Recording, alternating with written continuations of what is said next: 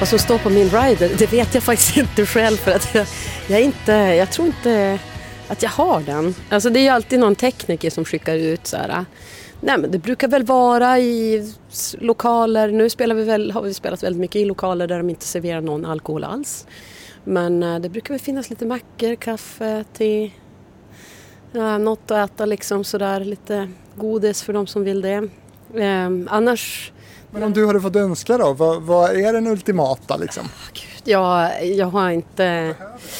Jag behöver faktiskt, alltså jag är extremt... Eh, jag, jag har, det är mest att jag tycker att det är viktigt så för bandet att det ska vara bra. Det är väl bra att ha någon macka eller något sånt där när man kommer och frukt och så. Eh, men jag är otroligt... Eh, Eh, jag har aldrig haft några som stora anspråk på det. Men jag blir ju sjukt glad alltså när det är sådana här... Ja men när, som nu sist när vi spelade för någon vecka sedan, då var det så här...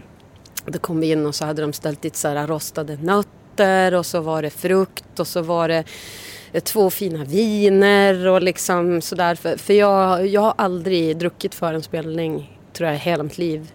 Det hände tror jag en gång när vi var på någon Tysklandsturné då det var kaos. Och vår, min manager kom fram med ett snabbt svar till oss och bara, äh, men nu, jag bara va, ska vi verkligen, ja nu, ja, nu är det kaos, nu får ni bara hålla andan och dyka i här. Så det, det är den mesta, eller enda gången. Men jag kan inte, jag klarar inte det. Men en del måste ju ha typ två, tre öl och för att bara bli av med scenskräcken. Men den har jag fått dras med. Så jag, jag kör, jag kör. Det, det, jag tror jag har lärt mig att, att den gör att jag blir ännu mer, jag får mer energi liksom, mer fokus. Det har ju hänt när man, när man inte har haft någonting och måste fråga sig fram och ingen bara det här var inte bokat och skicka en överallt och så är man och käka frukost när ni inte är anmälda. Och då känner man ju som att ingen vill ha en där. Vad gör jag här? Och det är ingen som vill att jag ska vara här. Jag är bara fel överallt. Det tycker jag kan vara ganska... Det är just det tråkigt att känna att man inte liksom är...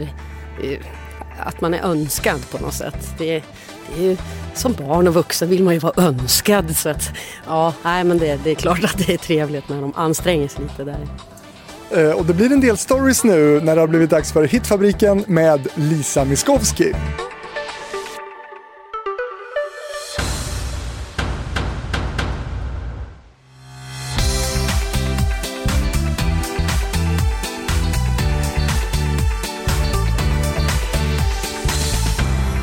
Välkommen Lisa. Tack så hemskt mycket. Kanske är du som ska säga välkommen till mig förresten. Ja, välkommen hem till mig höll jag på att säga. Vi sitter här ute på utomhus faktiskt, på en innergård i Stockholm. Och eh, det är en anrik plats detta.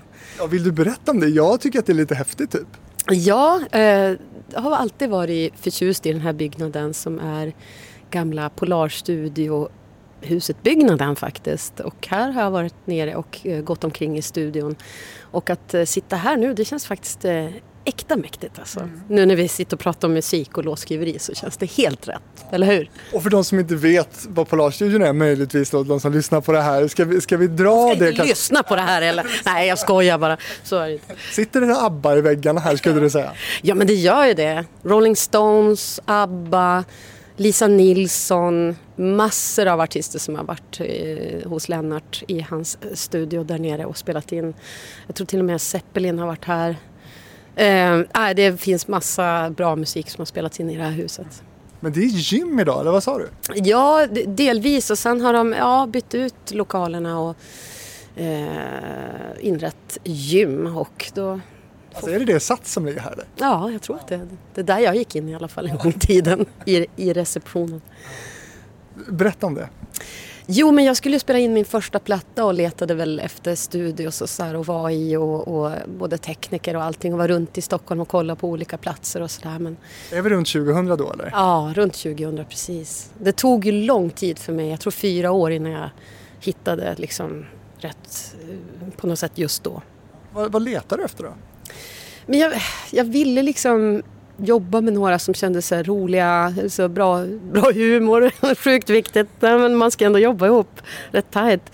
Och som... Ehm, ja, men, kunde göra någonting med mina låtar som jag tyckte lät kanske lite väl traditionella ibland. Men nu märker jag att jag spelar ganska ofta originalversionerna som de lät när jag skrev dem. Ibland när vi spelar live på trion som vi, har, som vi åker runt med och spelar med ibland. Och, ja, men de här kändes roliga. De fanns ute på Gärdet till slut så hamnade jag där i en källare. Men vadå, du, du gick runt och knackade på och liksom aktivt sökte upp? Jo, eh, också med hjälp av skivbolaget eh, såklart Universal som jag låg på då, Stockholm Records innan det. Nu går vi långt tillbaks i tiden. Men jag är så sjukt gammal också så nu kan man ju säga sådär. Du, när du säger Stockholm Records att det är länge sedan och så tänker man ju att det är inte så länge sedan och så är det liksom mer än 20 år sedan. Det är ju galet ju. Ja men det är det jag menar och man kommer att tänka på det nu när man sitter och, och gräver i saker. Bara, det var ju 200 år sedan. Men det är ganska härligt också kan jag tycka att man har varit med så länge och jag har fortfarande fruktansvärt kul. Och det tror jag är det viktigaste. Det sa vi alltid när man åkte snowboard att det, är viktigt att ha kul. Det har jag. Vad finns det för mer liksom, liknelser mellan musiken, låtskriveriet och snowboarden? Ja men det är väl att det var ganska kreativt. Jag tyckte snowboardåkningen back in the days i alla fall. Nu är det ju mycket seriösare. Då var det rätt flummigt ska jag säga. Men, men det var en sån här kreativ grej. Vi, vi hittade nya sätt att åka på, nya saker. Jag hade så himla tur när jag åkte snowboard att jag fick åka med en av liksom, världens bästa åkare som var såna där de var genier på, på att hitta på roliga åk och, och hitta på saker man kunde åka på och över. Och, Ja, det var så otroligt eh, kul. Och det, de hade ju blivit stora inom musik om de hade haft talang för att skriva låtar så hade de varit eh, bra på det också. För de var så himla kreativa i sitt sätt att, att åka. Det var kul. Det var som att skriva musik fast ja, åka snowboard. ja. Eh, och här sitter vi då alltså på, på den här innergården på, på Kungsholmen och, men, men du bor liksom inte här egentligen? Nej, jag har mina grejer här, instrument och lite sånt där. Åker hit någon gång i månaden och, och betar av liksom, eh, saker jag ska göra och så här. Och det är väldigt härligt att få den skillnaden i liksom, tempo och och eh, träffa folk. Jag träffar nästan inget folk alls där jag bor på landet utanför Umeå. Så att jag känner att, att få den tempoväxlingen och det sociala här i Stockholm har blivit med åren faktiskt viktigare och viktigare. Vi ska ju snacka musik men jag måste bara snabbt fråga då. Vad är, det, vad är det för några grejer du vill passa på att göra när du då är i, inom situationstecken, storstan? I storstan? Ja, det, det finns massor med godsaker. Eh, nej, men jag brukar åka ut till några kompisar också ut på Ornö som har som har eh, sommarhus där. Det är landet igen ju. Ja, det är landet igen, men det är som fint med skärgården och så där. Ja, där ligger min båt också nu och guppar och sådär. Jag, jag, tycker det är mysigt att hälsa på folk och sen, sen är det faktiskt en del musiker som jag hänger med som, som bor här och jag träffar och undrar vad de gör. Och sen håller jag på, eh, sitter jag i juryn också för Dennis Music Pop Awards-gänget eh, och det är jättekul att träffa andra låtskrivare. Det gör jag inte jätteofta heller. Så att bara få ha... Det är inte vilka låtskrivare som helst. Nej, det är giganterna kan man säga. Mammutarna då. Ja. Så, ja, men de är ju... Blir du starstruck någon gång? Alltså nu, är det, nu har det gått så lång tid. Jag tror jag träffade de flesta redan för ja, 25 år sedan. nu låter jag sjukt gammal. Ja, ja. Men eh, så att jag känner att träffa dem igen, det blir så här varma minnen. Det blir väldigt mycket värme i det och att de fortfarande också har roligt. Man ser att de har roligt och de har hittat andra saker också som, som är roliga vid sidan om som jag alltid har haft och som sport, lite olika sådana intressen och så som man pratar om också. Vad gör, ja det är så sjukt kul att, att spela golf eller vad det nu kan vara. kasta någon har testat. Det är klart att de håller på med golf, gubbarna. Ja, det, det har jag också börjat smyga in på mer och mer så jag ska inte säga något. Men jag, jag håller mer till Umeå-golfen och det, det blir diskgolf då. Inte, ja, det brukar ta lite kortare tid och eh, det är lite enklare med grejer och sånt. Det är som en budgetvariant av det där. Men vilka sitter runt bordet där? För, för eh, Max Martin och Jörgen Elofsson till exempel. Men vilka mer sitter med dig där? Jo, men jag tror Tove Lo och Lale, men de har inte varit med på någon träff än, men de sitter ju med och röstar också. Och eh, sen är det ju Rami, Jacob, ja men det är, jag kan nog inte räkna upp allas namn men det är verkligen fantastiskt eh, duktiga kvinnor och män som, som jag är bara så här, jag tycker det är sjukt kul att få känna den energi och få lyssna på massa nya, unga, hungriga eh, producenter, låtskrivare, artister. Alltså annars når inte det där mig liksom. Fixar inte dina döttrar det här tänker jag? Att de presenterar dig för massa ny musik?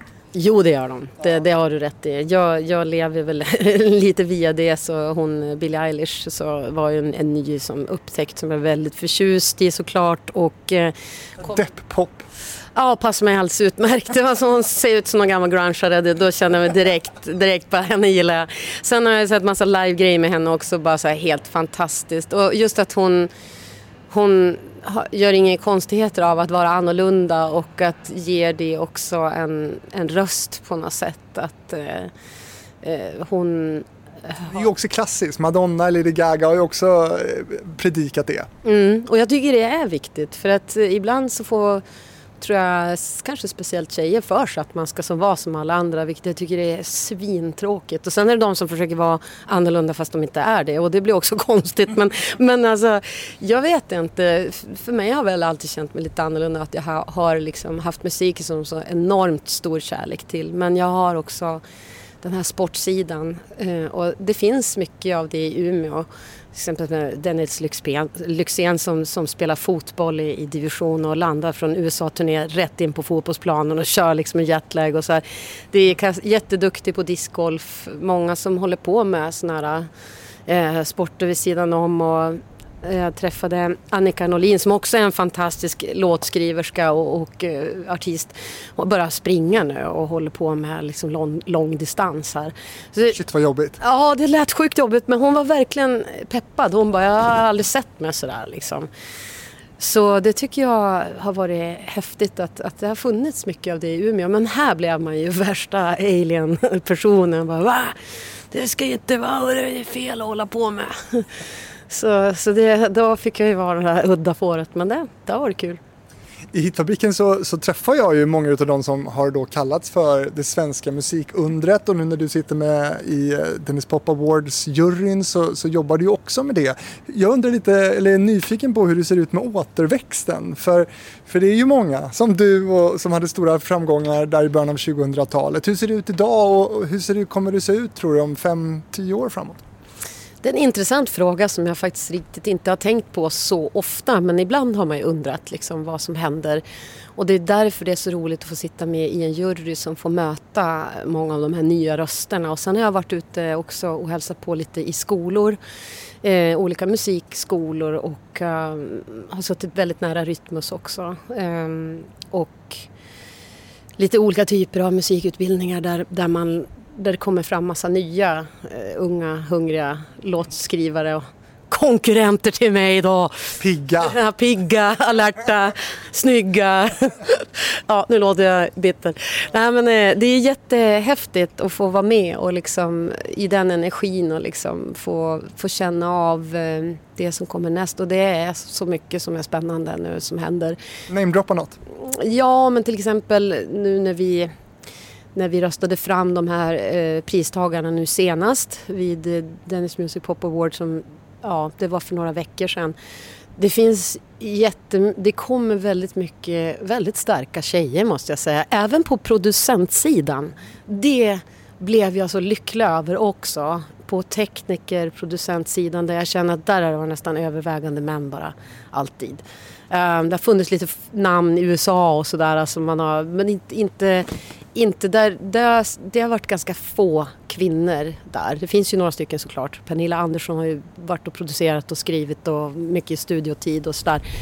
Men det, det är Varför är det viktigt då? Nej men jag tycker det är viktigt att få någon slags... För mig har alltid varit så här att den här blandningen mellan män och kvinnor tycker jag faktiskt har varit en väldigt kul och spännande grej. För det blir någon, det blir någon fin stämning av, av det.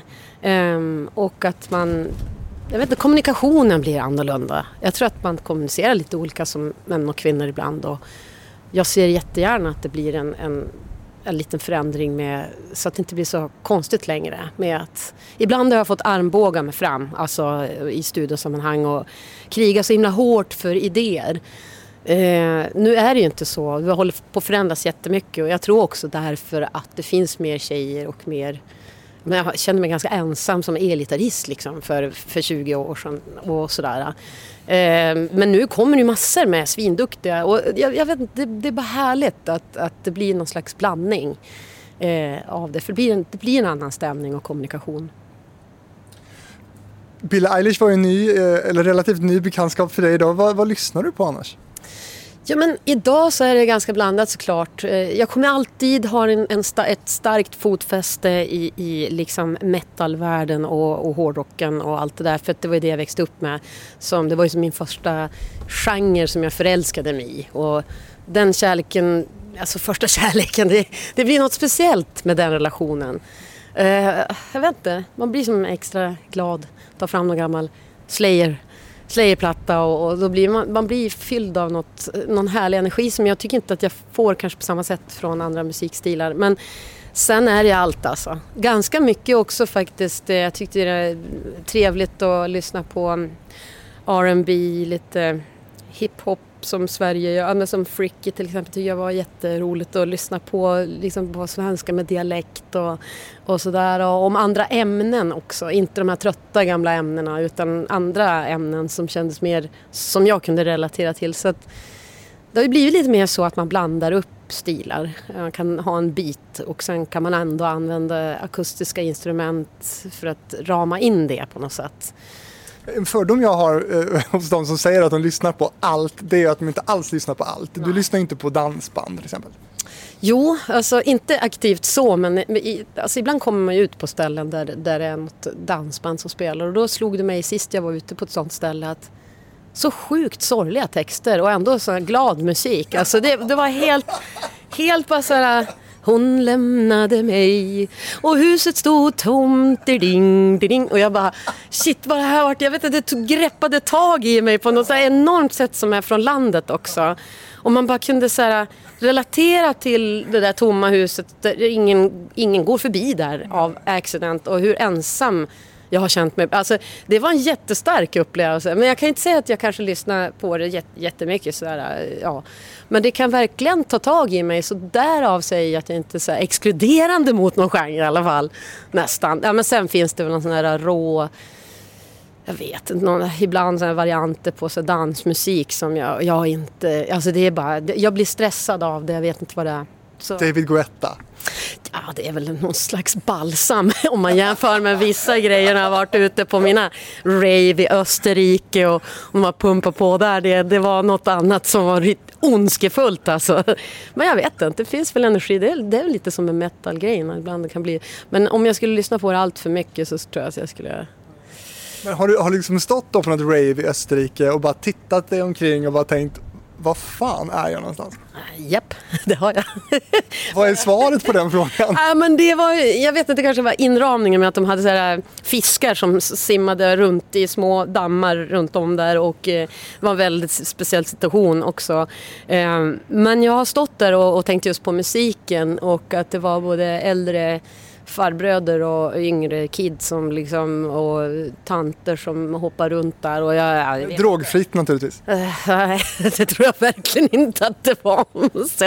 Jag tyckte att jag såg någon polisbil med någon de hade arresterat utanför när jag kom ut. Så att, nej, men jag, det är intressant med hur olika stilar plockar fram olika människor och hur olika musik liksom med tempo och aggressivitet eller så här, som tar fram olika saker hos folk. Så det har nog, i ett sånt där ställe har det nog slagit mig ganska mycket.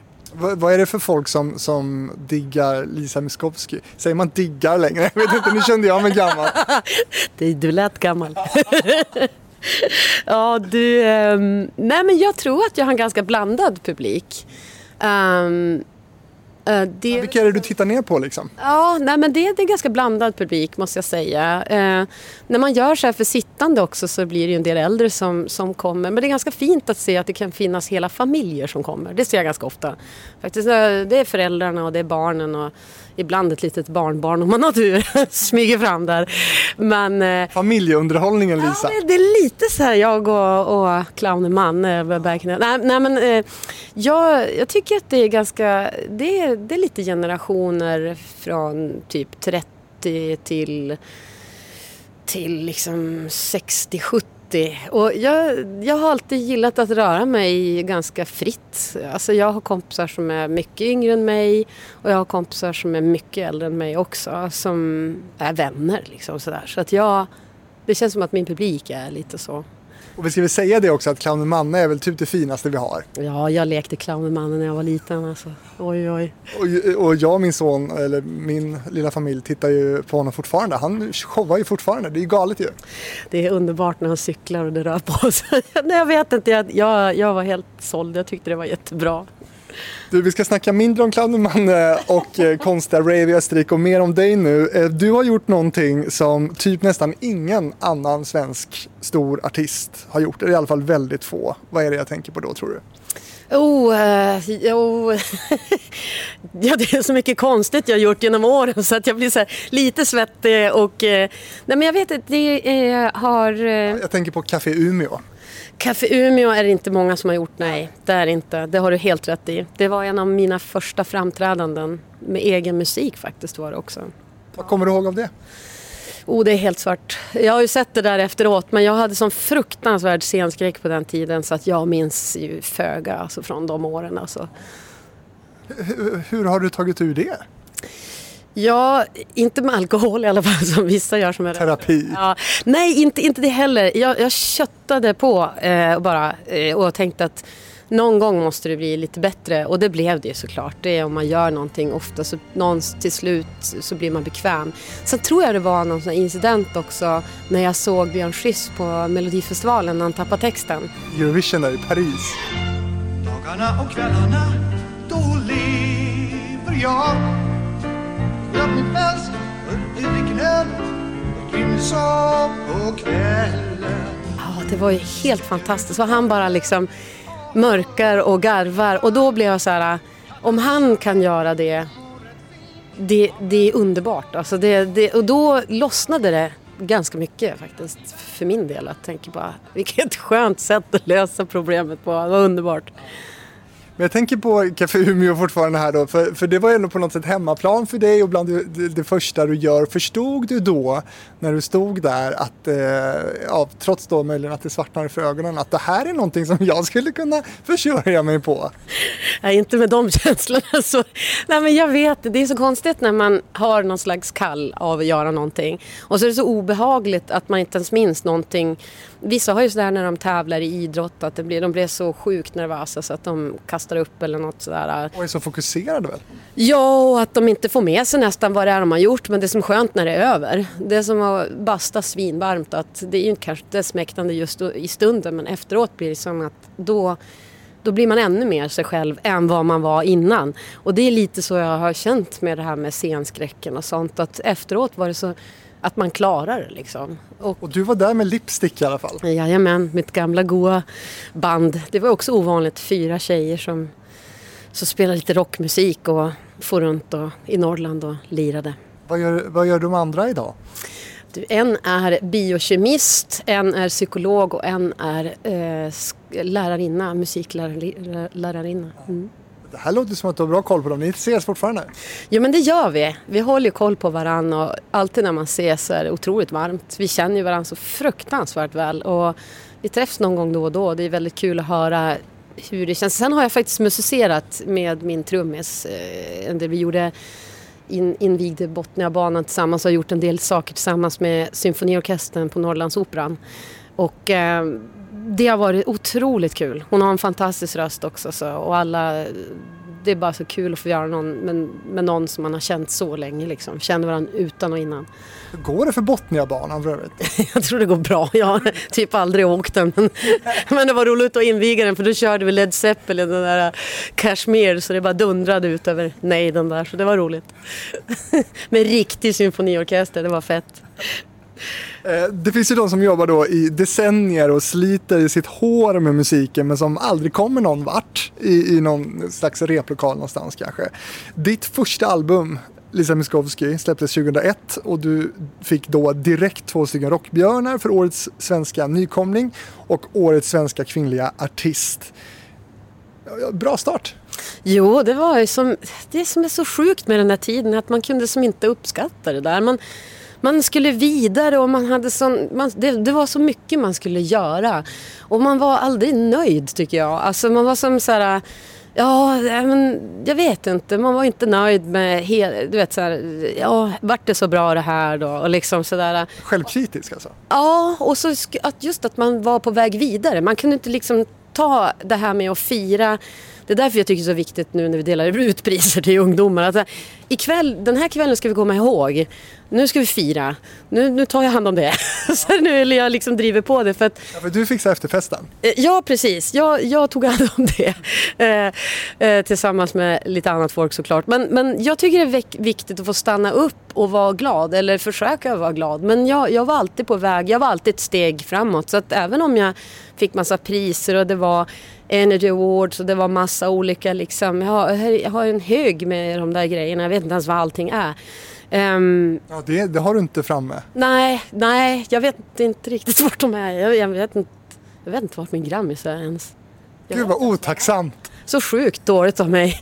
Nej, men den har jag ingen aning om. Men rockbjörnarna har jag faktiskt framme för att de ryms precis i en sån här lucka som jag har i väggen. Men det ryms inga fler. så nu står de där.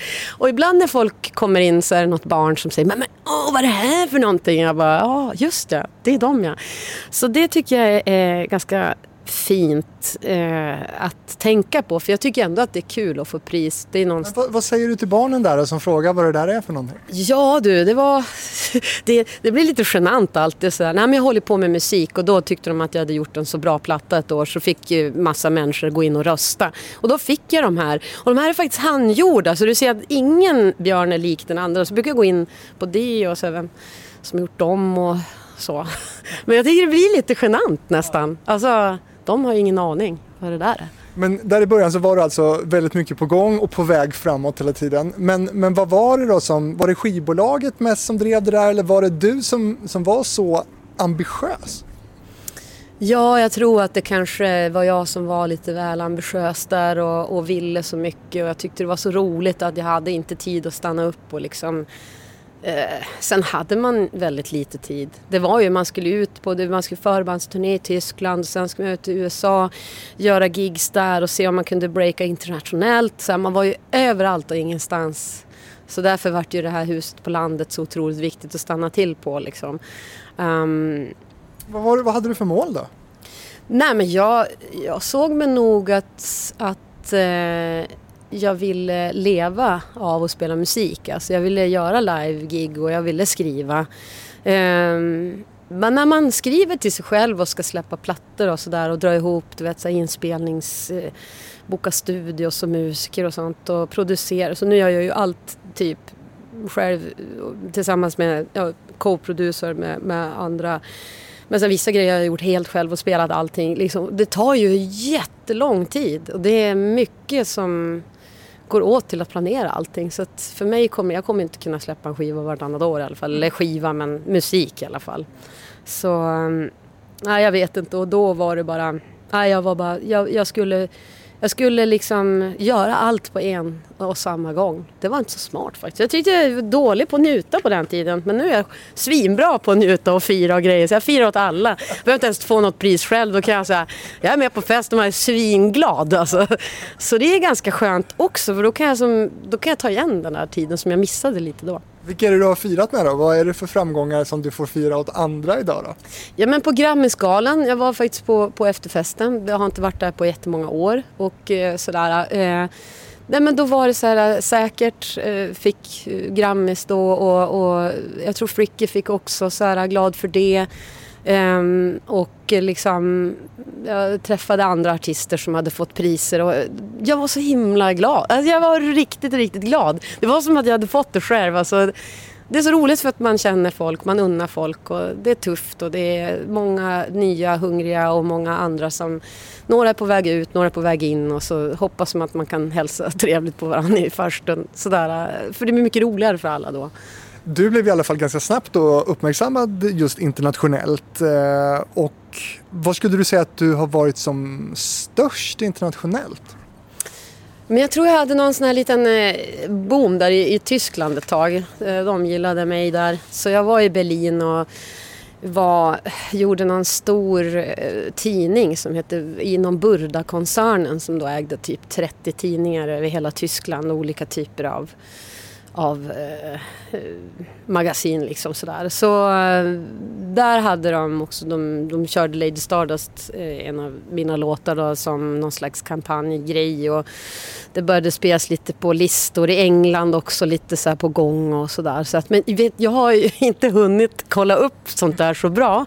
Men det kändes som att eh, Tyskland var där. Var, men det var också så här, man ska ha flyt för du ska ha någon i Tyskland då på ett skivbolag som vurmar för din musik och så har har de sina egna artister. Och, man ska verkligen ha flyt om man, om man, och mycket tid om man ska eh, lyckas breaka sig utomlands om man inte har någon så här flytig rad superhit liksom som bara självklart spelas överallt. Så att, sen i England då, då var jag för mesig tyckte de.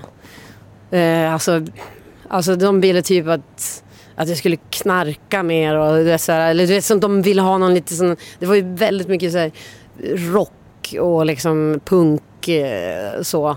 Och jag, Uttryckte de det? Ja, det, det gjorde de. De var så sjukt eh, Ja men den här liksom som jag oftast får höra lite så här, the girl next door så här, och jag märkte att jag jag var ju extremt provocerande, vilket jag tyckte var kul. Att jag kunde genom min så här vanliga uppsyn och mitt tråkiga utseende så kunde jag så, här, tycka, då kunde jag ändå reta upp dem något enormt och bara trötta ut dem så här, genom att ge svinlånga svar på intervjuerna fast de bara vill att det skulle ta fem minuter. Så jag, jag såg till att, jäklas lite tillbaks ibland men det var roligt. Gud vad, vad trött de var på mig. Men vad, hur uttrycktes det? Liksom? Ja, men det var ju det, det, det var så här Kate Moss-stilen, man skulle göra plåtningar så skulle man ju vara lite dekis-chic liksom. Jag var ju bara så här, jag ville ju bara surfa och, och, spela musik och liksom tyckte att, att jag var som inte så intresserad av en en stil. Du kom precis från gymmet liksom? Ja, det, och det, det gillar de inte. Alltså nej, inte blöt i håret, nej. nyduschad. Absolut inte. Från festen direkt med en cigg i mungipan. Men det var ju som inte riktigt jag. Så att, jag tror att det, det, var liksom, det var väldigt mycket rock och liksom punk. Och, jag kom ju från Umeå men där var ju alla straight edge så att jag, vi hade ingen cigg i mungipan där inte. Så att jag har ju som inte växt upp så. Och jag tror, jag har inte riktigt varit så intresserad faktiskt. Men, men så de tyckte det var astråkigt så det blev, det, blev, det blev lite mer kortlivat. Men där var jag också runt och, och gjorde liksom från södra England ända upp till Skottland liksom. Det här med att eh, många lägger sig i och vill forma en som artist. Jag gissar att det här inte var det enda exemplet. Nej, åh nej. Ja, och jag har fått fotograf som har skällt ut mig för att, att, att, att det är så tråkigt att plåta en. Vadå, har du inget hår under armarna eller vad, vad är det här? Och så här, äh, arga för att man har eh, liksom haft något så här vanlig, vanligt utseende. Jag tror, att i, i, jag tror att vissa har förväntat sig att man ska vara eh, på ett visst sätt och när man inte, när det inte har levt upp till deras liksom, idé om vad de vill, de vill. De vill ha något spännande, farligt och så, är, och så är man bara som man är. Då blir jag så sjukt besviken. Alltså, men jag tyckte att det var roligt. Jag har inte brytt mig så mycket, mycket om det där. Jag, vill, jag, vad, vad, ska jag gå och ändra på mig bara för att de ska bli glada? Jag tycker det, då kan jag bli så tvärtom och bara nju, alltså, njuta av det. Så det har varit, det har varit helt okej faktiskt. Du känns verkligen som en sån som man kanske inte förändrar hur som helst utan att du har haft en ganska bra koll på vad du vill förmedla och kanske också se ut och, och så. Jo, jag har inte varit... Jag tror det började i skolan på högstadiet. Alltså, det, då gick jag en en väldigt rak väg utan att kompromissa alls. Och det gjorde att man fick vara ensam ganska mycket och ansågs lite konstig. Men jag måste säga att, det, att någon ska försöka, det var som min landslagstränare sa, han bara, men Lisa nu är vi här på träningsläger måste åka i pipen för det är som det vi brukar tävla i och sånt. Du är ute och friåker lite här och där här nu. Vi måste, vi måste ändå köra några åk där. Och jag bara, ja men jag fixade inte det. Jag kunde inte ha någon som sa åt mig liksom att, att nu nu måste du göra så här. Då blir det nästan, nästan tvärtom. Alltså, så det... Problemauktoriteter brukar man kalla det. Ja, det är väl något sånt. det är väl något sånt. Vi måste lyssna på lite musik också. Ja jag och min kompis Lisa med flera, vi har haft en grej ibland att försöka tolka olika låttexter. Eh, och den här försökte vi tolka, jag tror vi satt eh, i Australien någonstans och lyssnade på den här. Eh, och nu har jag då förmånen att, att fråga liksom, källan själv, vad handlar den här låten om? Åh, det var en eh, riktig sån här eh, period i livet då man var ute och reste mycket. Man fick se andra delar av världen som man inte hade sett förut. Jag var mycket i Kanada och levde ett extremt flummigt liv. Alltså sov i trappuppgångar höll jag på att säga. Men alltså, man hade aldrig råd med någonting. Så att, och jag har sovit på så många konstiga ställen. Um, det var en ganska spännande tid också. Det var ju som bara musiken och, och då åkte jag mycket, väldigt mycket snowboard och alla människor som man träffade i de här konstiga miljöerna. Um, det gjorde stort intryck på mig och, och liksom det var också den här äh, massa olycklig kärlek till en hel hög av det.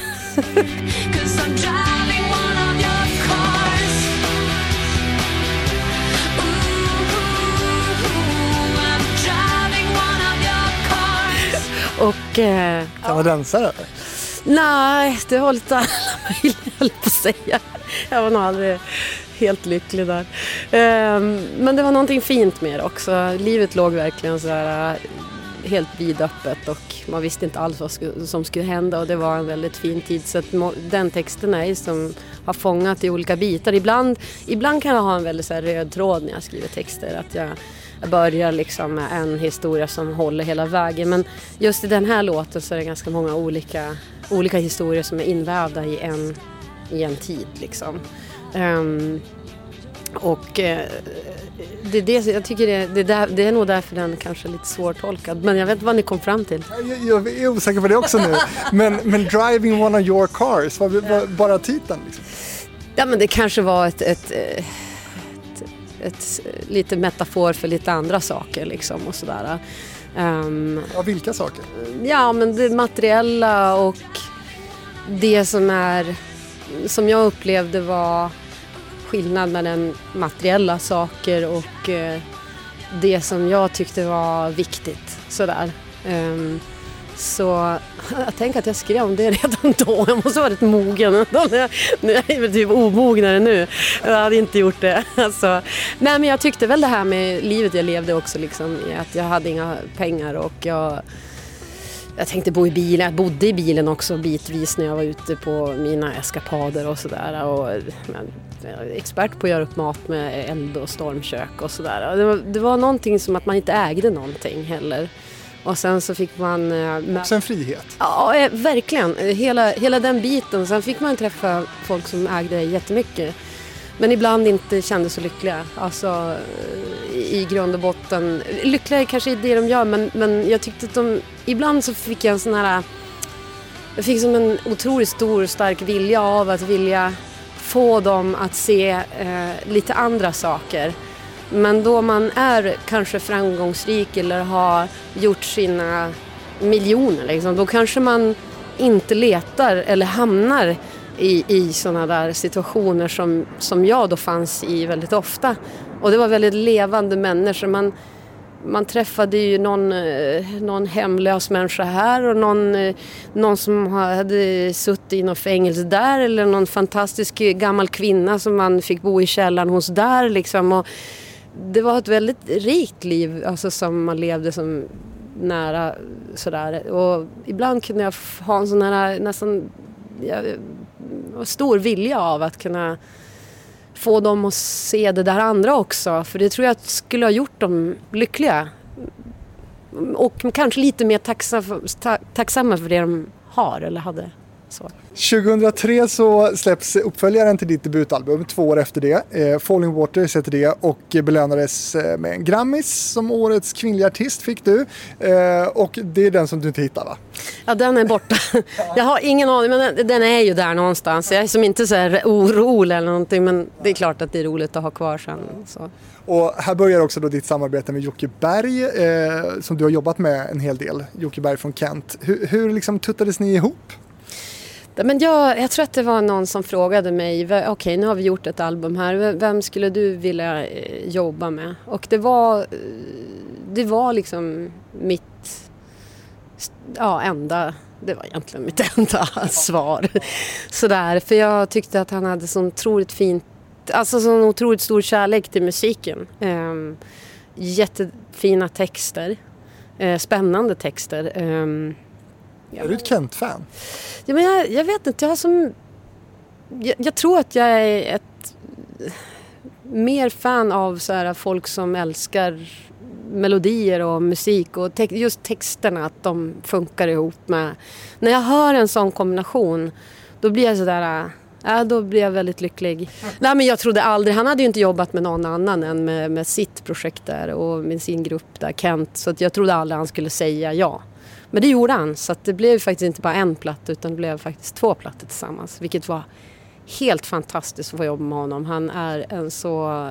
Ja, han har, han har som en känsla som jag tycker är, det är nog få som jag har träffat som har, har en sån... Han har en sån verkligen kärlek till musik.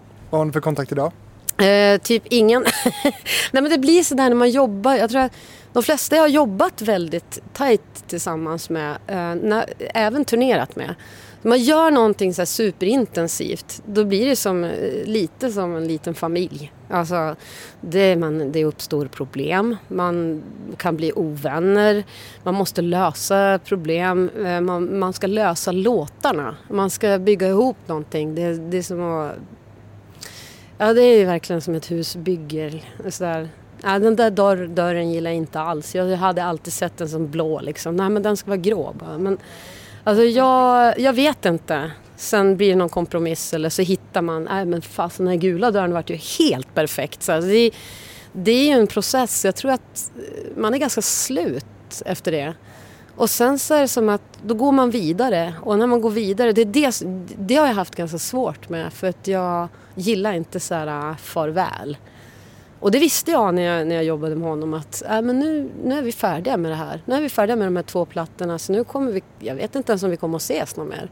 Tog ni ett farväl? Ja men lite så var det faktiskt. Eh, och ibland så säger, vet man säger alltid så ja men, vi hörs och vi ses där. Så, det gör man ju typ aldrig för då går jag har min bubbla där och någon annan har. Och de där farvälen de tycker det, det är obehagligt än idag. men jag gillar, nej jag gillar inte verkligen. Det, det kommer mycket sorg med det också liksom för att om man lever rätt isolerat så, så blir de där mötena väldigt viktiga. Um, så jag har aldrig gillat dem. Um, men det blir nya, nya låtar av det. så, så.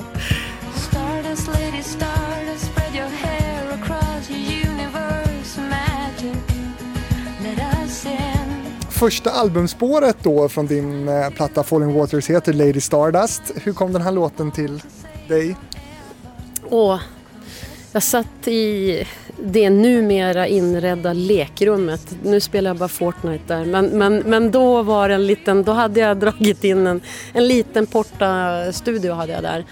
Och mina gitarrer i det rummet. Det var innan barnen kom såklart och sådär. Um, och jag, jag tror det var, jag har skrivit, tror jag, de mesta av mina låtar på hösttid.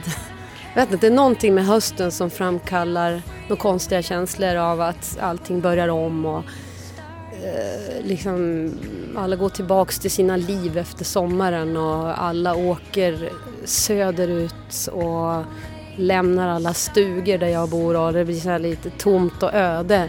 Och mitt i det där som mer stilla livet så då, då tycker jag att det är nog min bästa så här, inspirationstid. Och eh, Jag tror att den, den- uppstod som det gör ibland med musik för mig. Att det kommer både melodi och text samtidigt. Och ibland vet man inte vad man sjunger om nästan. Men det kommer som... Det, det är en konstig grej där. Det, jag vet inte, något spirituellt över det. Nej men jag vet inte, jag, jag tycker det är en konstig grej. Hur kan det egentligen bara uppstå? Att man sitter och spelar någonting och så kommer det som en, en det blir som en kraft liksom. Och oftast, ja, min, mina melodier och text och musik kommer samtidigt. Sen kan jag spela in det. Sen kan jag ju bara bearbeta det sen och, och ibland så kan jag nästan lyssna på mina sluddriga ord och, och skriva text av det fast jag knappt vet vad det är jag sjunger om. Det, är som det var väl någon slags här, känsla av att det börjar om och sen när man börjar skriva texten på riktigt då tar man fram en handling på något sätt.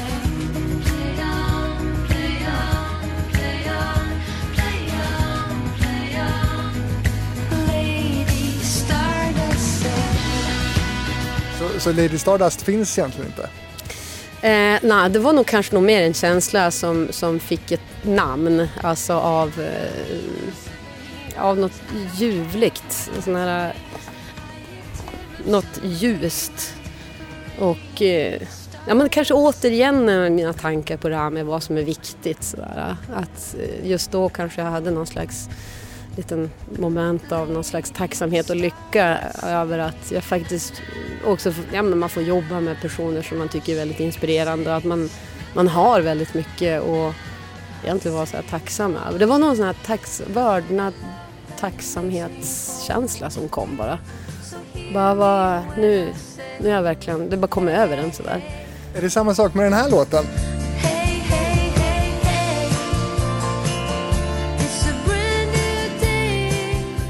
För den här är ju också ganska hoppfull ju på något sätt. Jo, men eh, Brand New Day, det, den, där, det var nog en låt som uppstod mycket när man var ute och turnerade mycket och man flängde runt liksom i all, olika länder, i olika konstellationer och det var som ett virrvarr av människor och festivaler och ja, men det hade ju börjat som börja som tuffa igång allt det där eh, på något sätt. Eh, men jag hade ju fortfarande den här inre Eh, stressen av att aldrig lyckas med någonting. Att jag kände mig ändå att jag inte kunde, eller jag lyckades inte med någonting. Det var liksom ingenting som blev riktigt bra. Det blev ganska bra tyckte jag. Men inte den där alltså fullträffskänslan. Men det var faktiskt nästan jag jobbade med Jocke som tog fram den hos mig. För han, han kunde säga det i studion, alltså några ord liksom som kunde få en att känna att jag tror jag kan sjunga lite grann ändå. Sådär. Alltså han kunde ta fram det på, på inte smörigt sätt eller något så här att komplimangs-VM liksom. Utan han sa det på ett, på ett sätt som, som var humoristiskt roligt men man, man kunde ta åt sig av det. Det var nog första gången också det hände så att jag vet inte. Nej, men jag kommer ihåg vi gjorde någon outro på någon låt så här, som eh, jag kommer ihåg att jag lyssnade mycket på Van Morrison då och så sen så han bara, ja men om du tänker lite liksom på slutet kanske dra in någon sån här wail så här. Och så körde vi live då. Så vi alla spelade ju samtidigt så det, det går ju som inte att ta om om det blir liksom. Men jag kände fortfarande då att äh, shit jag vet inte. Det var första tagningen. Första tagningen. Och sen så slog jag ut ackordet så efteråt så hör man ju så här på rullbandet. Ja men kanske jag vet inte, vi måste nog ta det några gånger till. Och så, är de, så var det helt tyst. Det var ingen som sa något i studion. Vi behöver inte ta om det där något mer. Så här, jag, och då de bara stod och jublade och klappade och tyckte det var helt fantastiskt. Då, då, då blev man ju så jädra glad. Då får man ju massa energi och pepp till. Och, så det, det gick ju ganska bra. Så. Verkligen, och med plattan Changes som kom 2006 så når du fortsatta framgångar med Rockbjörnar och andra fina utmärkelser. Eh, 2011 då släpper du ett av mina favoritalbum med dig, eh, Violent Sky. Eh, hur tycker du att den här plattan skiljer ut sig från de, de tidigare? Det var nog första plattan som jag började göra väldigt, väldigt mycket själv. Alltså, jag började skriva och arbeta ganska mycket själv och fick träffa ännu en, en fantastisk låtskrivare och producent som heter Björn Yttling eh, som också var sådär direkt, ganska lik ändå i sitt sätt att kommunicera som, som Jocke. Så det var som en bra, det var en bra, bra övergång där. Men eh, här hade ni sagt adjö. Vad sa du? Här hade ni sagt adjö du och Jocke. Tårfyllt farväl. Ehm, ja men, eh, nej, men Björn hade ett väldigt så här, han, han, han gav mig mycket space, alltså väldigt mycket space och trodde, alltså tyckte verkligen så här, han inte ha ingen prestige i att måste, det ska vara, är det en gitarr som låter bra då är det inte så att han sitter och kollar på, oh, är det en Martin eller är det en Takamine eller alltså du vet så här, utan han låter som, det som låter bra, det låter bra som färdigt. Jag, det var otroligt så här, eh, frihetskänsla och, och liksom eh, jobba med honom och att han trodde så mycket på mig så han bara, äh, den, den där programmeringen blev ju skitbra så här. Och, och texterna och allt sånt där. Så det var, det, det var ett helt annat sätt att jobba på. Vilket jag tyckte var häftigt för det var precis också efter jag hade fått eh, barnen. Och min tid var så extremt begränsad. Så att eh, jag var så himla stolt att, att jag fick ihop det liksom. Och han var en väldigt bra eh, guide genom, genom det faktiskt. Tänk att du då släpper enligt mig då din, din bästa platta. Vad underbart att du säger det. Jag- tycker den är så himla fin också. Och det var, det var mycket, mycket känslor. Man har just blivit förälder och så här som, som det är. eh, Ja, jag skrev ganska mycket om, om att hur, hur alla också förväntar sig ganska mycket av att saker och ting ska vara normalt. Vad, vad normalt är. Att bli förälder eller att få barn som ska vara på ett visst sätt enligt eh, vissa. Då, så här. Och jag, jag blev så jag blev så upprörd över det här ibland och så vill jag liksom hylla det som känns mer som att folk ska få vara det de är på något sätt.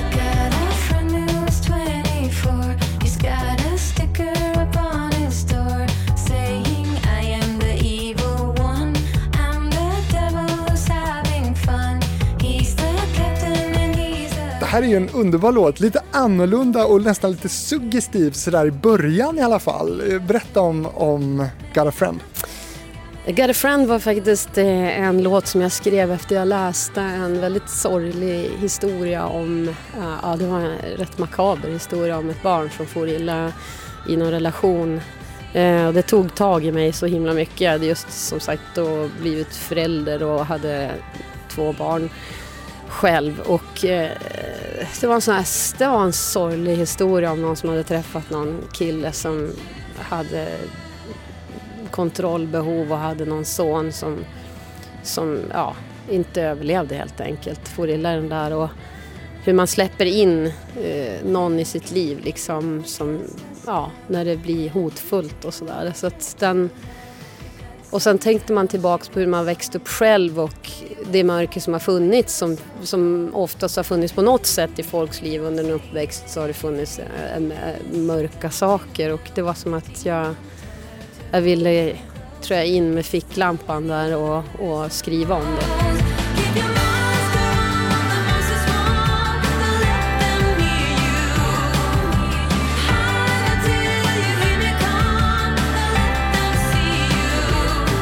See you. På tal om när vi pratar om dansband och det här med väldigt mörk text men är väldigt, den är väldigt suggestiv och så här, men den är ändå ganska så här ljus i sitt musikaliska språk. Men, den öppnar ju upp ju. eh, exakt precis och det, det, det, det är som en gryning men, men texten är ju bara för att jag blev, jag blev väldigt upprörd och, och av den här eh, Ja, jag fick någon sån här hämnd, hämndbegär av att jag, alltså man önskar man kunde ha gjort något åt det såklart. Så, men den, den fick ändå ett, ett, ett fint språk liksom, att det blev den här kontrasten. Sen jag blev förälder så, så började jag gråta oftare. Är du mycket mer blödig? Är det så samma för dig? Jo, det är det. Såklart. Jo, nej men det berör ju alltså. Sen är det vissa saker som man inte hade, man hade inte öppnat den dörren heller och sådär. Men sen har jag faktiskt alltid varit så att jag har haft ganska lätt för att ta till mig även som andras barn och känna nästan som, ja men det är som mina barn också kan jag tycka. Det har inte jag lika lätt med måste jag säga. Nej, det, nej jag, har, jag har haft några här extra, extra barn som jag har blivit nära och sådär. Ehm, också kanske därför att jag inte är rädd för, för ehm, barn som kanske är mer annorlunda och skiljer sig från mängden och sånt där. Jag tycker att jag blir oftast nyfikna och så har jag så mycket konstiga intressen så ofta kan jag nå dem på något sätt liksom. Så jag snackar spel eller Fortnite eller om det är Skylanders eller något så här, då kan jag snacka liksom. Så, Alltså, du kan Fortnite liksom. jo, jag kan snacka. Ja, oh, ja. Jag spelar nog, jag spelar nog mer än de flesta föräldrarna jag känner. Jag är kvar i Word Feud kan jag Ja, säga. men det, det är okej det också. Det, det är allt som ger glädje och att man får jobba lite med hjärnan och sånt. Men de är alldeles för tekniska för mig. Vet jag är för dålig, alltså, bedrövlig. Men man blir glad varenda gång man vinner i alla fall. Water.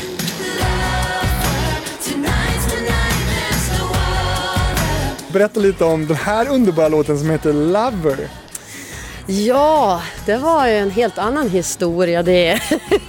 Nej, men... eh, jag, Vad vill du sätta ficklampan på här? Ja, men det, jag fick lampan riktades här vid nå, Alltså ibland eh, när jag har varit ute liksom så, här, så har man eh, fått lite så här...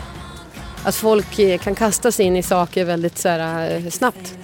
Och ehm, jag, är inget, jag är inte så bra på det där har jag märkt. Att jag eh, ser alltid ganska långsiktigt och tänker i större drag tror jag. Relationer pratar vi om. Ja, ja. men, men när jag är, och speciellt idag när allting, när det finns massa så här datinggrejer så här, att jag, jag har aldrig riktigt, eh, jag har nog tänkt eh, lite, jag har nog varit ändå, jag har inte varit så snabb av mig just med sånt där men, men jag har varit ganska fascinerad av folk som, som, eh, som kan göra så.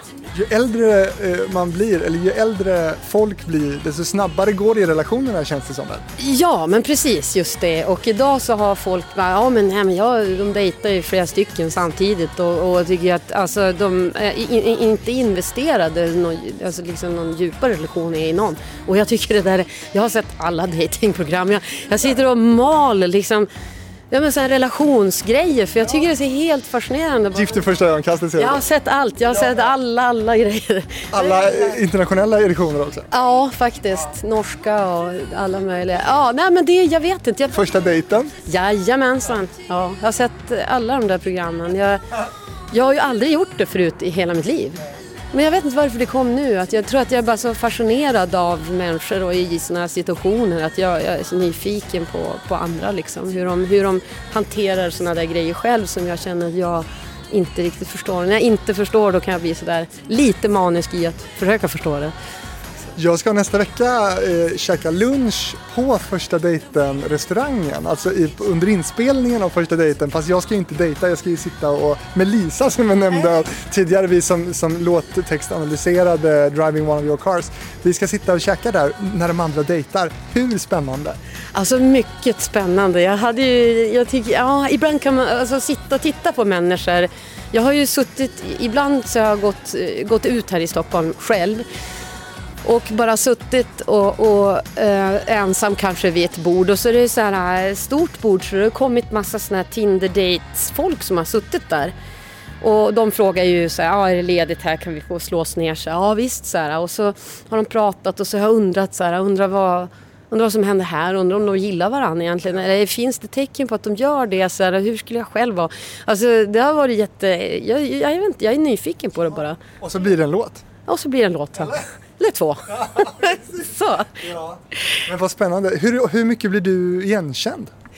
Eh, ibland, ibland så kommer det från helt oväntade håll faktiskt. Ehm, eh, ja men det händer väl då och då, det gör det ju. Men jag tror att det är mer efternamnet som folk reagerar över. Alltså, man, jag ser, jag vet inte, ibland känner de inte, jag, alltså jag ser Men någon gång så var det ju ganska skönt faktiskt. Det var en av de gånger jag gick ut själv här i Stockholm. Då var det som ett gäng gäng snubbar som eh, frågade om jag ville vara med dem och spela biljard. Och eh, det var, jag märkte att han, det var ingen som, de var ju så mycket yngre också så jag tänkte att ja, men, jag kan väl vara, jag var precis på väg eh, att gå. Var det på Ugglan? Eh, nej, det var faktiskt här på Fridhemsplan. Så, så jag tänkte, äh, men jag är med på biljard här och så här. Men, äh, men eh, en av killarna, han var väldigt så här, frispråkig. Han körde lite så här... Han, han, eh, och jag tror hans kompisar, började, eller en av hans kompisar började som så här... Man såg att han kände igen kanske och så undrade han och så kunde han inte släppa det. Och så, men hans polare kände ju inte igen mig och körde sin vanliga style som han gör när han går ut. Och det var ju ganska Ja, Jag tror inte han hade sagt sådär. Jag tänker bara, jag sa ingenting i alla fall. Men hans kompis bara, ursäkta men jag måste bara fråga, men är det du som är hon? Ja, ja men jag, ska, jag måste gå nu. Men det, ja, så är det ju. Och jag tänker bara att han sa det till sin kompis som blev kanske inte alltför glad hur han hade uppfört sig. Ja, men hur, hur, vad, vad var det för uppförande? Nej, men han var ganska... Jag var rätt, Han raggar på dig? Ja, han var rätt frispråkig och sådär. Inte, men det, då tänkte jag så att det, här, så här, det är så här det, det är när inte folk känner igen. Jag tycker att det, det jag skrattade jättemycket. Alltså det var, för jag visste att någon, ja, för jag märkte att ena kände igen, han kommer ju att säga det någon gång. Och då kommer jag ju bli jättearg på sig själv. "Äh, va? Det ju ingen som sa någonting. Så här.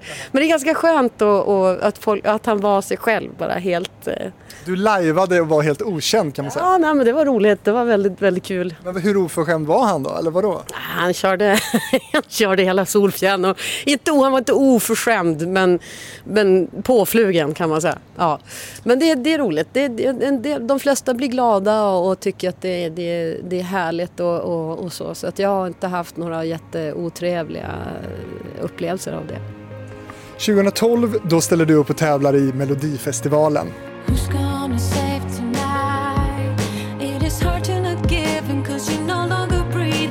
Hur hamnade du där?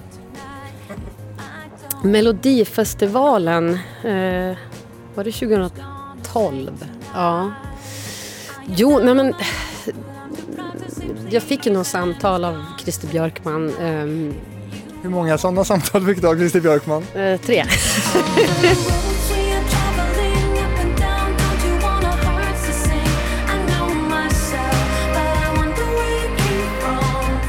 Men för han, han tyckte att han kunde se mig där och som, som artist och, och låtskrivare också. Väldigt kul. Jag, jag har ju inte tänkt... Sen tänkte jag så här, nej men det går inte. Och som i min scenskräck och sådär. Det kändes bara helt sjukt. Alltså det går inte tänkte jag.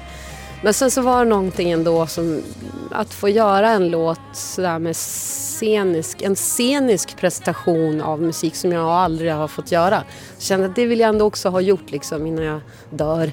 Så då, då tänkte jag att Bucketlisten där. Ja, det är ju det. Eh, så jag vet inte, jag var ju så här, ja men upp mot ja, men så här 40, 40-årskrisen, inte vet jag. Jag tänkte att jag skulle göra något som jag aldrig har gjort förut. Så det var ju en väldigt häftig upplevelse måste jag säga. Det var otroligt kul.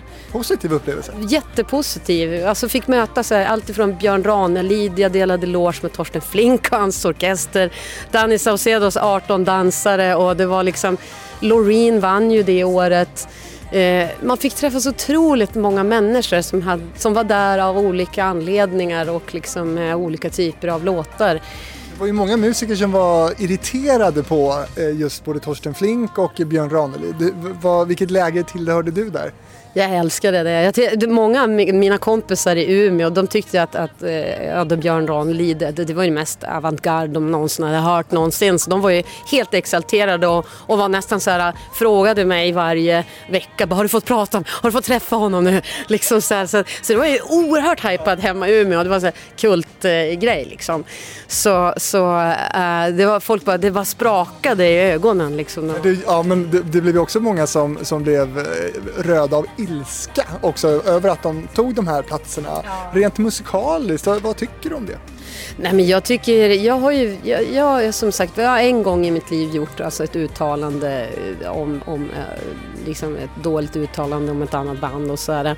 Och jag tyckte det var, eh, jag, ja, hade jag fått göra det ogjort så hade jag haft det ogjort för att jag tycker ändå att, att musik ska få vara fritt. Och det ska få vara liksom, det är skitkul när det kommer udda saker tycker jag. Uh, udda fåglar och uh, jag tycker det är bara härligt. Jag tycker det var svinkul och den efterfesten var kanske, ja det var helt fantastiskt. Morsan dansade med Jean Banan på efterfesten och liksom det det, det var sånt sjukt drag på, på hela... Och det var, du vet, alltså, det var helt fantastiskt. Alltså, vi hade jätteroligt. Men hur kommer det sig att det bara blev en gång då?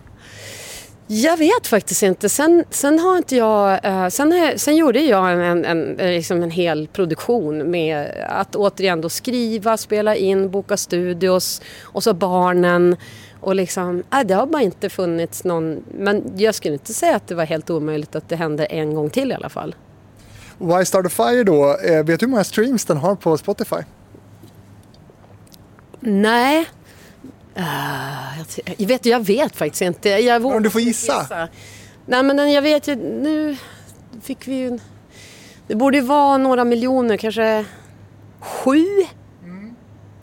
Alltså, eh, Lady Stardust och Driving One of Your Cars har ju ungefär runt 3,7 miljoner eh, streams på, på Spotify. Och när min researchavdelning då, i det här fallet Daniel Holmén, eh, har tagit reda på hur det är då med Why Start a Fire så ligger den på 12,5 miljoner. Oj oj oj, ja det var betydligt mer än vad jag trodde att den var. Okej. Nästan dubbelt så mycket. Varför har den 12,5 miljoner streams på Spotify? No offense alltså, men Ja, det är ju helt eh, sjukt vad, vad ett sånt här forum, när det inte finns så många forum längre som är sådär eh, folkliga, där det är, det är vissa typ musikalier som, ja men det kan vara Skavlan eller det kan vara ett, eh, vad heter det, Så mycket bättre eller en sån här som serie då. Men Mello är som en serie av händelser och musik. Liksom. Så att jag tror att det ger... Man får inte så mycket chans idag att göra ett intryck två gånger.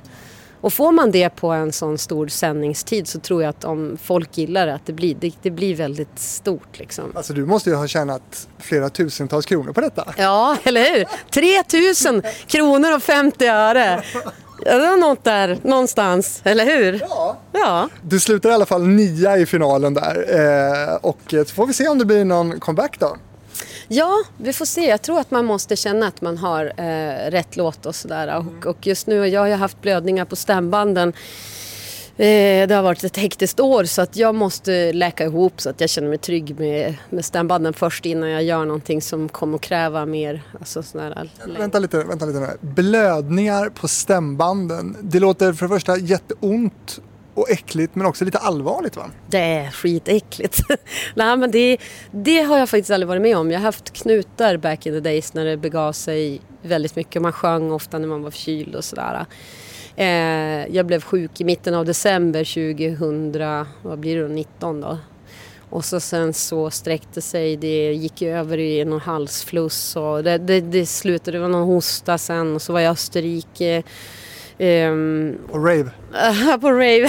Nej, jag var faktiskt där och jobbade. Lite. Eh, så när jag kom tillbaka därifrån hade jag någon jobbig hosta sådär. Alla var sjuka där borta också. Så att, och sen, sen, sen blev jag inte riktigt av med det förrän typ i februari.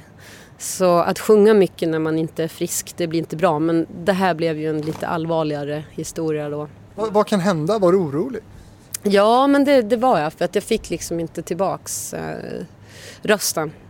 Och det tyckte jag var väldigt jobbigt. Men sen kom ju corona och så vart det ju inga gig så då behövde jag inte tänka mer på det i alla fall. Så då fick jag ju en lång vila. Din räddning. Ja, min räddning. Så, så jag har känt mig för eh, eh, med lite varierad eh, framgång. Men nu faktiskt sist så kändes det riktigt bra och nu har jag ju fått massa hjälp via sjukvården och så där, med både sångterapeut och eh, återbesök och sådär. För det blir ju lite som ärrbildningar och sånt där efter det. Som påverkar rösten va? Ja, verkligen. Man kan bränna bort saker med laser men då blir det ärrbildning av det. Så ibland så försöker man försöker väl med rehab som med alla skador. Men hur har din röst påverkats? Nej, jag kände bara att jag hade förlorat lite av, av liksom trycket men det, det är som mer eller mindre tillbaka nu. Så att, nu får vi se bara. Man vill ju att det ska hålla. Bara.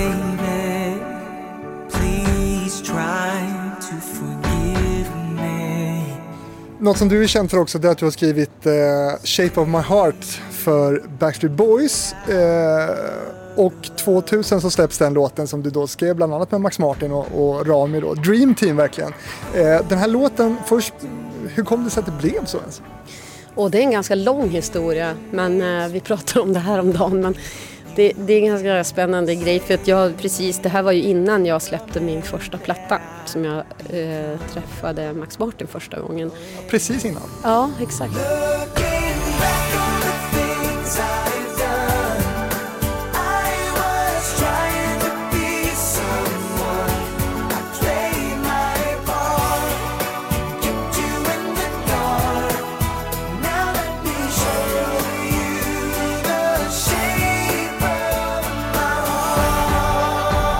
Ja, men jag var ju ute, höll på och letade studios och träffade massa folk och sådär. Eh, Men jag visste inte vem han var. Ehm, Eh, men då fick jag en kort beskrivning för han hade hört eh, några av mina demos från min porta, porta-inspelning. Lite tveksamma. Nej, men, Studio Fortnite som vi kallar det. Ja, exakt, Studio Fortnite. Nej, men han hade hört en, en demo som jag hade spelat in i Umeå, eh, ja, i en studio där och eh, bara så här, ja men henne skulle jag vilja jobba med. Så då fick jag något telefonsamtal av någon som var väldigt exalterad och sa att, att han ville testa om vi skulle skriva ihop då. För mig var ju det helt sjukt för att jag har ju aldrig suttit med någon sådär. Alltså för mig var det här med låtskrivande extremt privat. Alltså man sätter sig inte med flera personer i en studio för det kändes som att jag skulle bli hämmad då. Ehm, jag visste inte ens att folk gjorde så. Ehm, så att det var ju ganska så. Men det jag fick veta, eller liksom, jag kollade ju lite så här och, och han hade ju en enorm, också det här med kärleken för musiken, för, för ett hantverk, för en bra låt och höra melodier och så. Det tyckte jag var helt klockrent. Sen fick jag ju veta att han liksom kollade in det här It's Alive, hans, hans band som hårdrocksband. Och då, då bestämde jag mig att han, han ska jag jobba med. Han ska jag jobba med. Nej, men det kändes så skönt också att han kom från, från den världen. För då kände jag mig trygg. För det var ju liksom också där jag hade vandrat runt och växt upp med allt ifrån alla musikstilar. Men det var ju ganska mycket metal och, och hårdrock och punk när jag växte upp. Så att jag kände mig, ja men skönt. Han är långhårig och han spelar hårdrock. Det, det är lugnt, jag kommer. Så det var jättespännande att kliva ner Cheiron-studion eh, med 2000 unga tjejer som stod där utanför med nallebjörnar och kriter och skrev Westlifes namn på gatustenarna där utanför och trodde att jag var någons flickvän så jag fick ju ont i ögat av halva Stockholms tjejkår där. Ja, det, var, det, var, det var intressant. Det var jätteroligt också i studion. Fantastisk studio och väldigt så här, det bara bubblade av så här, människor som sprang omkring och hade idéer. Och,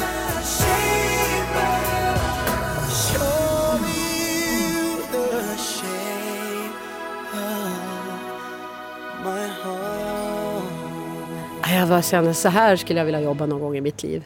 Och det, det har varit min dröm sedan jag var där. Att någon gång skulle jag vilja sitta i ett sånt här mer kollektiv och jobba tillsammans med andra mer. Men det blev inte mer med, med Martin, med Max Martin. Att de flyttade ju vidare, flyttade till USA liksom. Och så jag har inte varit i USA, man har fått barn och man har varit kvar här och liksom sådär. Så jag, jag tror att det har varit som, det blir sådär. Alltså att man, man, man går vidare liksom. Men skrev ni mer ihop då som inte släpptes? Nej, det blev den låten. Vi jobbade ganska mycket med den på alla sätt och vis. Eh, så att det, det var otroligt kul. Och sen så det har varit, för mig har det varit en sån glädje att få följa de båda. Både Rami, jag och Rami jobbade ihop eh, mer. Men eh, att få följa dem båda så där vidare ute i deras karriärer har varit enormt eh, glädjefyllda känslor. Alltså, så att det har bara varit så här, gud vad härligt att de... Man, för man märker att de tycker det är kul fortfarande. Ja, för du träffade ju då Max Martin bara för några dagar sedan i princip. Vad- Är, är han samma kille? Ja, men jag tycker det. Han är väldigt rolig och eh, sådär... eh, Det, det, det är också sådär eh, en person som tänker en tanke från A till B och det, det blir så. Alltså, det finns en väldigt tydlig tanke alltså, och ett väldigt tydligt språk, väldigt direkt. Och eh, jag, jag trivs med folk som kommunicerar på det där sättet också när det gäller musik. För att jag har så lätt för att snöa in mig och gå fel. Eller liksom, jag, ibland kan jag så här, vandra iväg och så vara så här, osäker. Men i och med att jag har jobbat med eh, både Jocke och eh, Rami, de har som, samma så här, direkta språk och det förstår jag. Jag förstår vad de menar och det blir väldigt tydligt för mig också och jag har lärt mig av det. Så att jag, det, har, det har varit fruktansvärt kul att ha fått göra alla de där samarbetena. Jag, jag, nu när jag tänker på det när vi sitter här så blir jag jag blir helt eh, jag blir lycklig. För du har varit med andra också, Cookies and Beans och Abalone Dots och, och massa andra eh, samarbeten. Men eh, att det blev Backstreet Boys till den låten, var, var det klart från början? Nej, det var det inte. Eh, jag visste inte riktigt vad jag skulle göra, liksom, vad- åt vilket håll jag skulle tippa åt musikaliskt själv. Så här. Men tanken var väl att man skulle ha haft den så här, kanske i sin egen katalog först. Men sen gick det så lång tid och jag höll på, du vet hur jag kan som inte är lite mer obestämd och sådär eh, vad jag ville göra. Och eh, sen, sen ringde Martin och bara, "Ah, men de vill ha den som första singel så nu, vi jobbar lite mer på den och så, oj, det var ju, det var ju fett, tänkte jag. Har du sett dem framför den också? Nej, men jag är jättesugen. Eller egentligen var tanken med att mina föräldrar har fyllt så här eh, jämt och haft bröllopsdag och massa saker. Så vi skulle åka och se Premier League-fotboll i London och gå på musikalen eh, som de har satt upp där som är Backstreet Boys liksom, katalog. Och det är tydligen en helt fantastisk historia och, och jag eh, hade en sån fin scen just med Shape of My Heart har en väldigt speciell plats i den här musikalen. Och jag vill verkligen, verkligen åka dit. Men ja, som det är just nu så går ju inte det. Har du inte blivit inbjuden undrar jag då? eh, jo, eh, jo, peppad till att, att gå och, och det skulle säkert inte vara något problem. För jag vet inte hur det är att få biljetter till det där så att, eh, man får väl se. Det kan, måste ju du kunna ordna. Det är jag som har skrivit låten, släpp in mig! Vi ordnar Martin. Har du Martin i telefonboken? Nej, jag, jag tänker som att det är väl ganska skönt om de får vara i fred. Det känns som att de har det de gör så att man hinner inte. Alltså, jag tycker det är svårt att hin, hinna träffa folk här. Just i Stockholm har jag väldigt mycket vänner, vilket är underbart. Så här. Och det är så roligt nu när man sitter i de här grejerna som är mer kontinuerliga, att man vet att nästa år är den här utdelningen, då träffas eh, alla. Och jag hade så himla trevligt sist där, så att jag, jag är bara glad att man har det att se fram emot. Du, på tal om Spotify och spelningar och sådär. Du har gjort många stora egna hits, men, men sån eh, världshit då som Shape of My Heart med Backstreet Boys. Är det sånt du ser fortfarande trillar in pengar på? Det är det att jag vet ju inte vad det trillar in pengar på. Eh, alltså jag är så himla dålig på att läsa de här avräkningarna. Eh, men jag, jag vet ju det och sen var jag med och skrev en låt som blev ett stort australiensiskt band nu plockade upp och ville ha på, sin, på sitt nästa musiksläpp. Och, och, och jag vet inte ens hur det har gått. Du vet, jag är så... Jag vet inte. När jag gör någonting, det är som att man går vidare och så... Jag vet inte ens hur det går. Men plötsligt då kommer det ju någonting och man bara, men gud vad är det här för utbetalning? Bara, nu, nu har det gått bra någonstans. Jag Blir vet det inte med skumpa ikväll? Jag ska faktiskt kolla vad, vad är det är som händer. För, Vet du vad ditt bolag omsätter? Eh, nej, det vet jag inte. Men jag har ju jobbat på som tusan så jag skulle ju säga att det, det, det, det går ju runt. Det gör det. Är det Artifact? Ja, ja. Jag vet faktiskt inte vad jag omsätter. Men i, nu vart jag ju av med typ alla jobb. Ja, alltså det var ju helt sjukt. Jag hade ju alltså jag hade säkert ja, men, så här 50 spelningar bokade på olika sätt och vis. Men nu är det ju Även du vet vid jul också, innan jul hade vi Norrland, alltså det, allting blev helt avblåst och nu verkar det ju inte som att det, det, det kommer att bli men så länge man klarar sig så att man kan betala sin skatt och liksom sådär så känner jag att Vad fint sagt. Och Inte bara betala sin hyra utan betala sin skatt. Jo, men det är det som man, som man måste kämpa med. Det, det andra, det, det löser jag. Men, nej, men, nej, men det, det, jag tycker att det, det känns som här, det finns ju många som sliter nu och när de här krispaketen är slut så kommer det bli ännu värre. Och jag hoppas bara att, att eh, man kan, att saker och ting inte, att det inte försvinner helt så att mattan åker. Ja, man får hjälpa folk liksom. Jag tycker det är fint när man hjälps åt och, och bjuder på det man har till andra. Mellan en, en till två miljoner årligen har i alla fall ditt bolag omsatt senaste åren. Det är ju bra ändå. Det är jättebra. Jag tror, det såg ju mycket bättre ut än vad jag trodde. Så jag... Slipper du blodpuddingen ikväll. Ja, oh ja. Nej, men Vad har du i byrålådan nu då framåt här? Vad tänker du liksom på ett perspektiv på några år här framåt? Vi gissar väl att coronan kommer att liksom lägga sig förhoppningsvis här. Vad, vad, vad vill du göra framöver?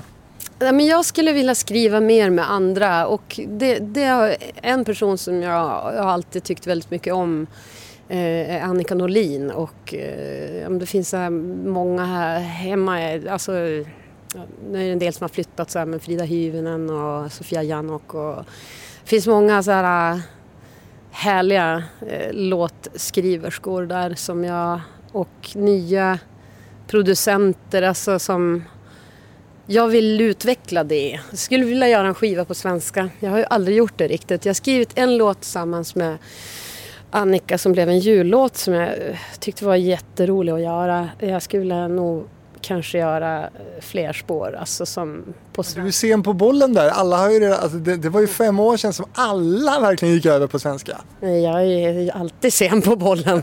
Men sen får jag in en fullträff vet du då. Nej, nej, men jag känner att jag, jag har tänkt på det här skitlänge. Så här, men för mig har det aldrig varit något som är, det är mer att jag, jag skulle vilja göra en platta på svenska. Sen skulle jag också vilja ingå i någon slags metalprojekt någon gång och få göra riktig, alltså, göra, göra rikt, alltså jobba tillsammans med något band eller någon, någon som brinner för det så att man får göra den grejen fullt ut.